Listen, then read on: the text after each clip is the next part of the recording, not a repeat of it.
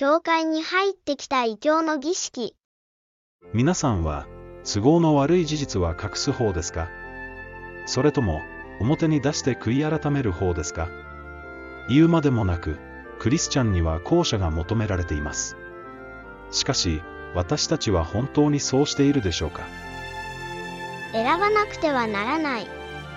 聖書は私たちに、他の神々を除き去って主に仕えよ。そうしないなら、他の神々に仕えよと教えています。それゆえ、今、あなた方は主を恐れ、誠と、真心と、真実と思って、主に仕え、あなた方の先祖が、川の向こう、およびエジプトで仕えた他の神々を除き去って、主に仕えなさい。もしあなた方が主に仕えることを、心よしとしないのならば、あなた方の先祖が、川の向こうで仕えた神々でも、または、今あなた方の住む地のアモリ人の神々でも、あなた方の仕えるものを、今日、選びなさい。ただし、私と私の家とは共に主に仕えます。あなたはどちらを選びますか？もちろん、こう答えるでしょう。他の神々を除き去って、主に仕えます。他の神々。サタンは、神の民の間に異教の神々が入り込むように、昔から様々な罠を仕掛けてきました。他の神々を除き去って主に仕えるために、今、真剣に考えるべきことがあります。それは、クリスマスやイースターについてです。多くのクリスチャンは、これが異教の祭りから来ていることを知っているはずです。知らなかった人も知ってください。これらは異教の祭りをルーツにしています。今、指導者たちに問います。このことを人々に隠しつつ行ってはいないでしょうか。兄弟の中には、異教がルーツなら祝いたくなかったという人もいるはずです。それなのに、牧師たちが真実を隠して従わせているならどうでしょう。それは偽証であり、詐欺ではないでしょうか。私たちのすべきこと。クリスマスやイースターを祝っている皆さん、このことは知っておいてください。調べればすぐにわかることですが、それらは異教の祭りを起源にしています。例えば、12月25日は、ミトラ教の太陽神ミトラスの誕生を祝う日でした。また、ローマの農耕神サートゥールヌスを祝う日も近かったことから、ローマ帝国の政策として、その日がキリスト教に取り入れられたのです。反論もあるでしょう。イエス・キリストの誕生日を祝っているのだ。それは、後から付け加えられた言い訳です。これらはサタンの仕組んだことであり、聖書と全く関係がありません。今、一人一人がどうするか、主と相談する必要があります。もちろん、宣教のために有益だから、クリスマスを宣教の機会に用いるという考え方もあります。復活を祝うのにぴったりだから、イースターを用いるという考え方もあります。しかし覚えておいてください。何が善で、何が悪か、それは私たちの決めることではないのです。あなた方は、この世と妥協してはならない。むしろ、心を新たにすることによって、作り変えられ、何が神の身旨であるか、何が善であって、神に喜ばれ、かつ、全きことであるかを、わきまえ知るべきである。現代の教会の姿。あなた方は盗み、殺し、勧誘し、偽って誓い、バールに香を焚き、あなた方が以前には知らなかった他の神々に従いながら、私の名をもって唱えられるこの家に来て私の前に立ち、我々は救われたと言い、しかもすべてこれら、憎むべきことを行うのは、どうしたことか。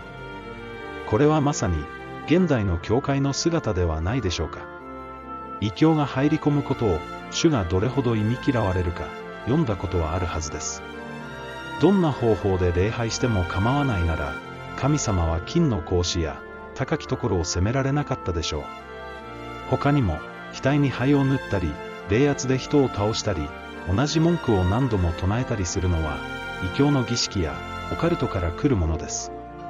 気をつけてください。これらほとんどが、サタンにつながる儀式なのです。日曜礼拝。もう一つ、考えなければならないのが、日曜礼拝です。これもまた、異教の儀式から来ており、太陽神の礼拝日を起源にしています。反論もあるでしょう。主が復活した日を祝っているのだ。それは、後から付け加えられた言い訳です。聖書には、一切そのような記述はありません。無理やりそう解釈しているだけです。聖書は、第7日目が、性別された日であるとはっきり教えています。神はその第7日を祝福して、これを性別された。神がこの日に、そのすべての創造の技を終わって休まれたからである。それは復活の前日であると聖書は教えます。さて、安息日が終わって、週の初めの日の明け方に、マグダラのマリアと他のマリアとが、墓を見に来た。これが金曜日の日没から土曜日の日没までであることは、あらゆる研究分野から証明されています。これを守る人が地上から絶えたことは、アダム以来、一度としてないのです。もう、分かっているはずです。日曜礼拝を行っている多くの人は、心苦しく思っているはずです。それなら、勇気を出して、主の御心に飛び込んでみませんか？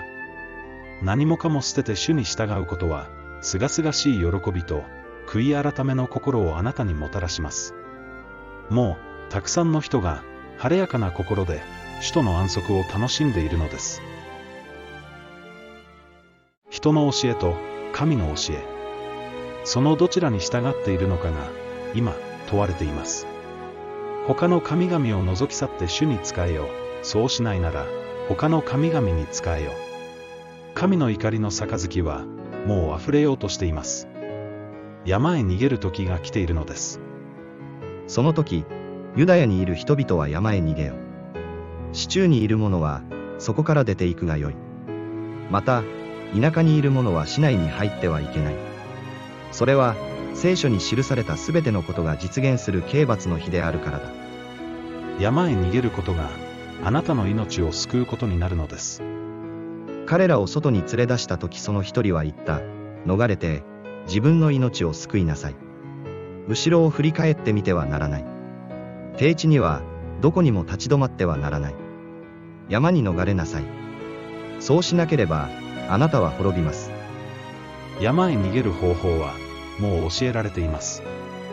また主に連なり、主に仕え、主の名を愛し、そのしもべとなり、すべて安息日を守って、これを汚さず、我が契約を固く守る違法人は、私はこれを我が聖なる山に来させ、我が祈りの家のうちで楽しませる。